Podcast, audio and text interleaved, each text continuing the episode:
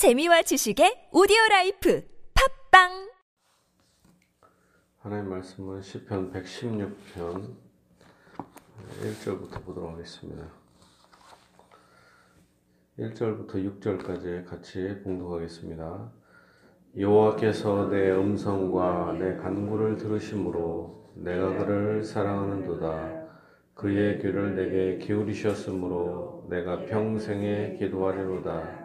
사망의 줄이 나를 두르고 수월의 고통이 내게 이름으로 내가 환난과 슬픔을 만났을 때 내가 여호와의 이름으로 기도하기를 여호와여 주께 기도함.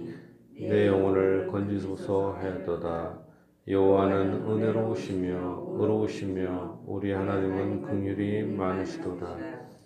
여호와께서는 순진한 자를 지키시나니 내가 어려울 때에 나를 구원하셨도다. 아멘. 1절입니다. 여호와께서 내 음성과 내 간구를 들으심으로 내가 그를 사랑하는도다. 아, 이 시편 기자는 말합니다. 아, 나의 음성, 나의 기도를 하나님은 들으신다. 아, 우리가 하나님이 나의 음성과 기도를 우리가 안 듣는 것처럼 우리 생각할 때가 많아요. 왜? 실제로 기도 응답이 많이 안 되고 더디게 이루어지니까. 그래서 낙담합니다. 그렇지만 하나님은 우리의 간구와 기도를 듣는 걸 또 원하신다. 그리고 그걸 또 명령하셔요. 기도하도록.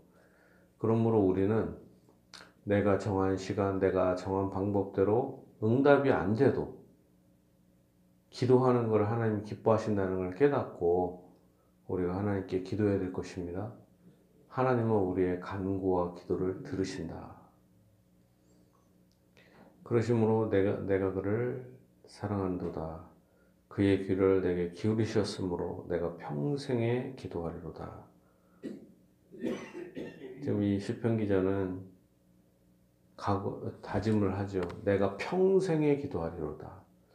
우리가 또 그런 다짐을 해야 될 게 있습니다. 나는 평생 기도하리라. 눈에 보이는 거, 듣는 것이 절망스럽고 어려워도 낙심될 때가 많아도 그 순간에도 나는 기도하리라. 내가 평생에 기도하리로다.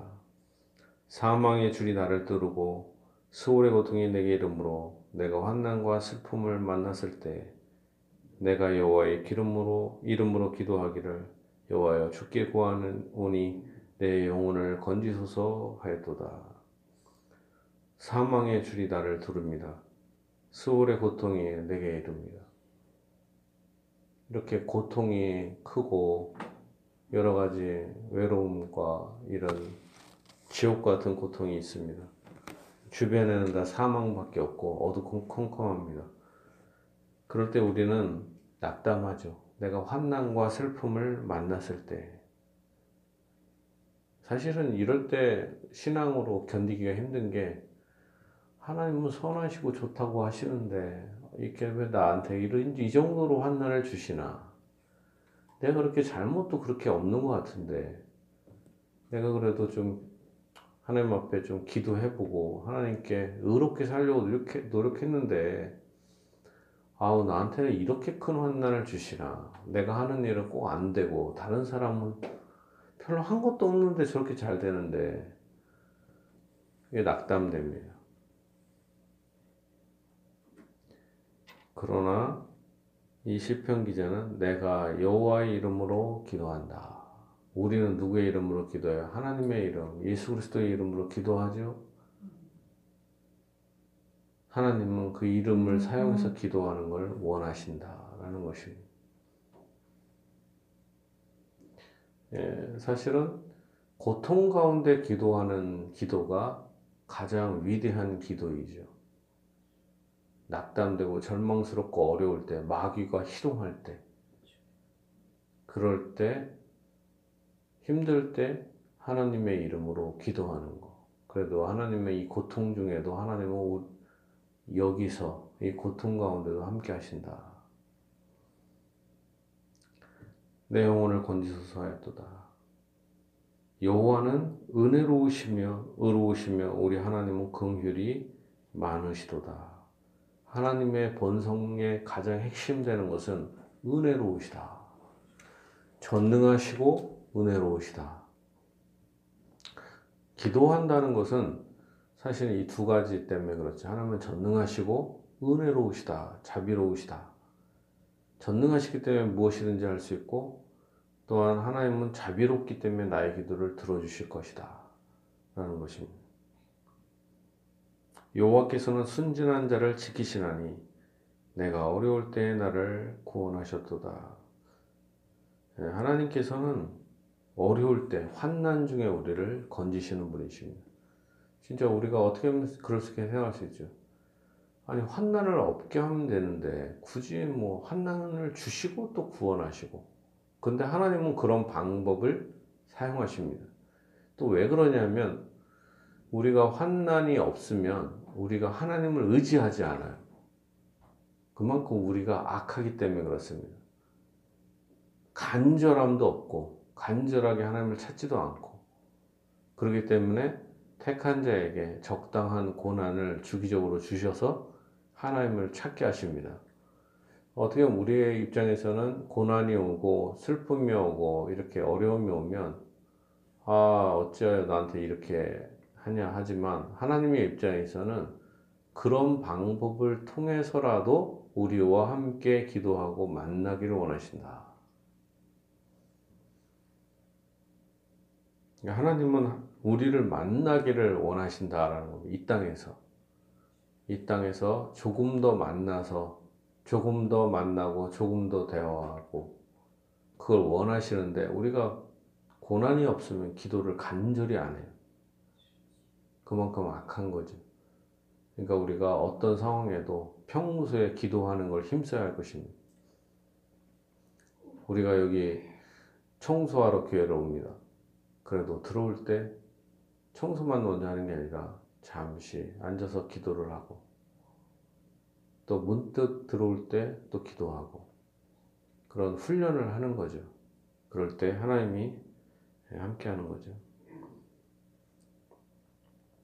내 영혼아 평안함으로 돌아갈지어다 여호와께서 너를 후대하심이로다 주께서 내 영혼을 사망해서 내 눈을 눈물에서 내 발, 건, 넘어짐에서 건지셨나이다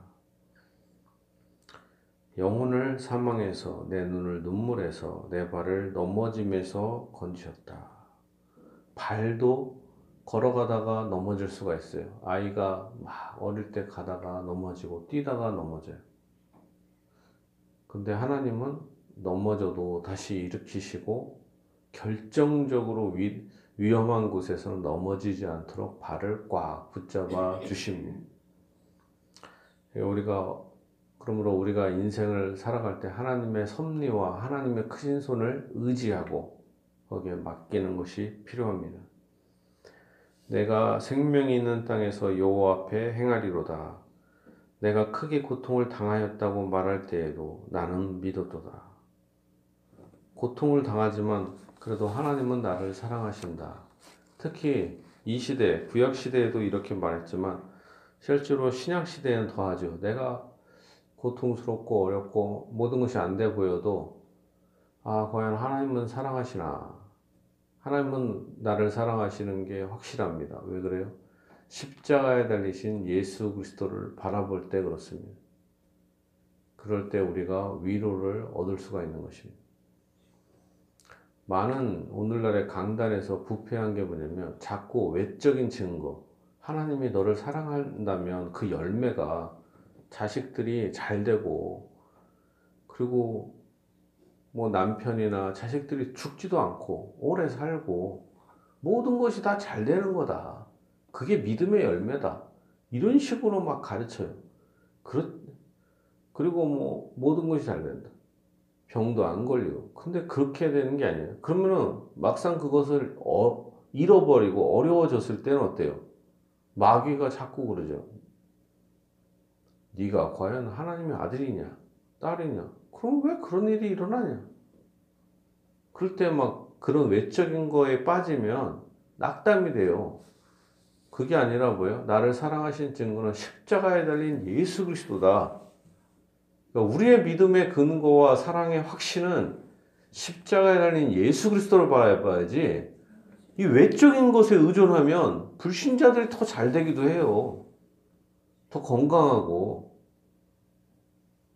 거기에 우리를 빠져갖고 자꾸 이렇게 하면 안 됩니다.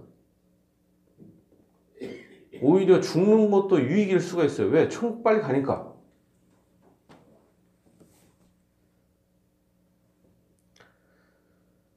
우리가 십자에 달린 예수 그리스도를 바라봐야 할 것입니다. 그럼 살아 이렇게 우리 가장 힘들고 어려운 사람이 누구냐? 가장 비참했던 사람이 바로 예수님의 모친 마리아예요. 마리아.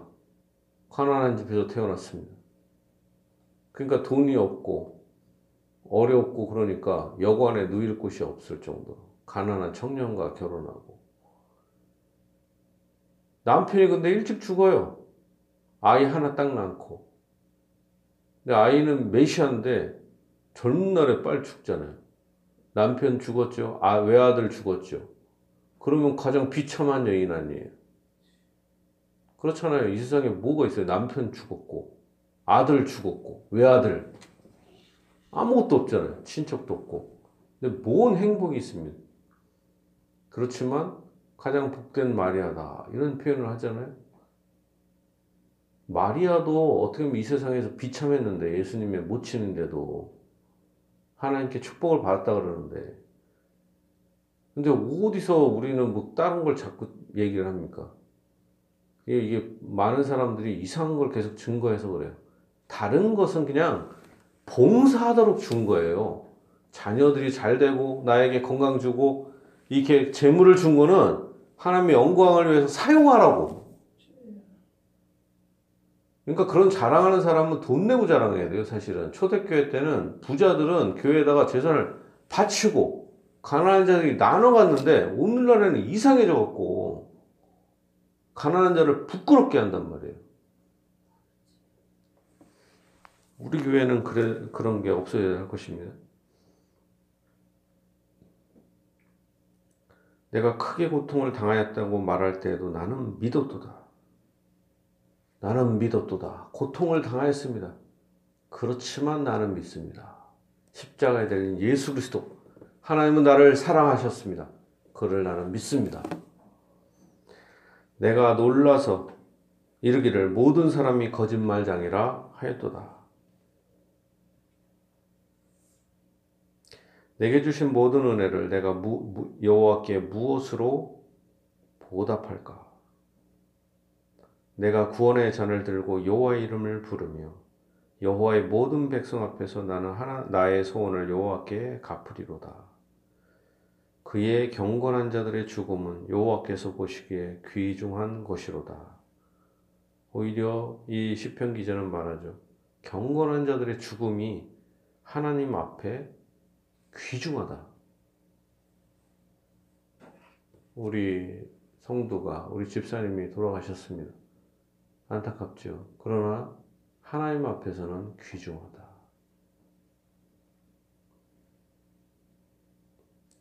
여호와여 나는 진실로 주의 종이요 주의 여종의 아들 곧 주의 종이라 주께서 나의 결박을 푸셨나이다. 우리가 인간이고 연약한 하나님의 종입니다. 그런데 하나님께서는 무조건적으로 우리를 하나님의 자녀로, 하나님의 종으로 선택하셔서 은혜를 베풀어 주셨다라는 것입니다. 하나님의 무조건적인 은혜를 말하는 것입니다. 내가 주께 감사제를 드리고 여호와의 이름을 부르리이다.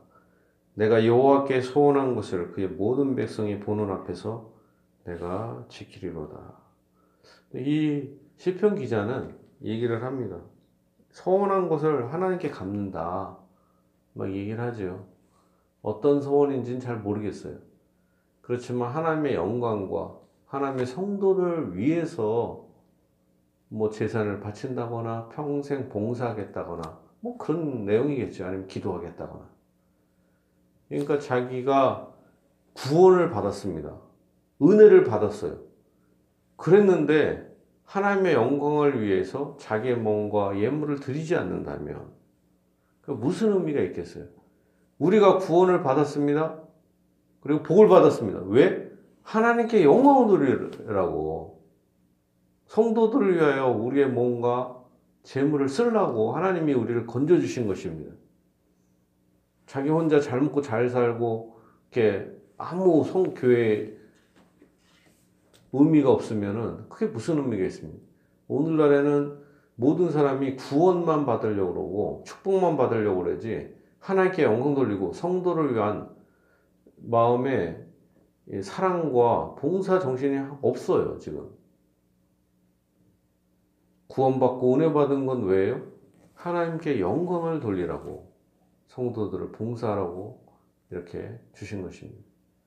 이 시편 기자는 이 소원을 갚는다 말을 통해서 나의 평생에 예배하고 봉사하겠다 이것을 드러내는 것이죠.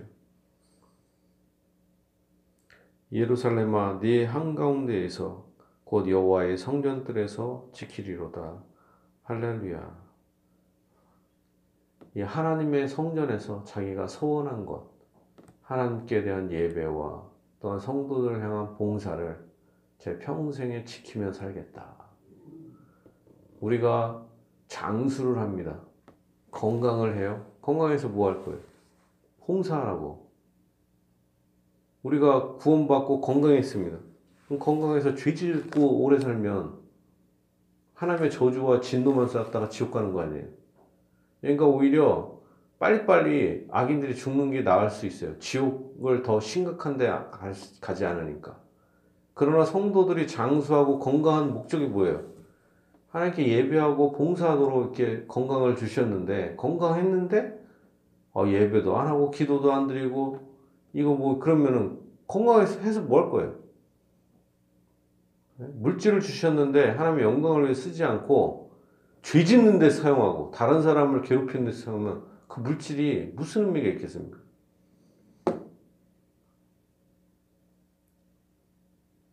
여러분들이 진실로 하나님의 축복을 받기를 바랍니다.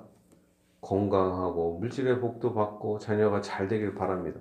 그러나 잘 돼서 하나님께 예배하고 봉사하는 일생을 살아서 이 땅에서도 복받고 내세에서도 큰 상을 누리는 모든 성도들 되기를 예수님의 이름으로 축복합니다. 이와 같은 은혜를 주시도록 우리 기도하겠습니다.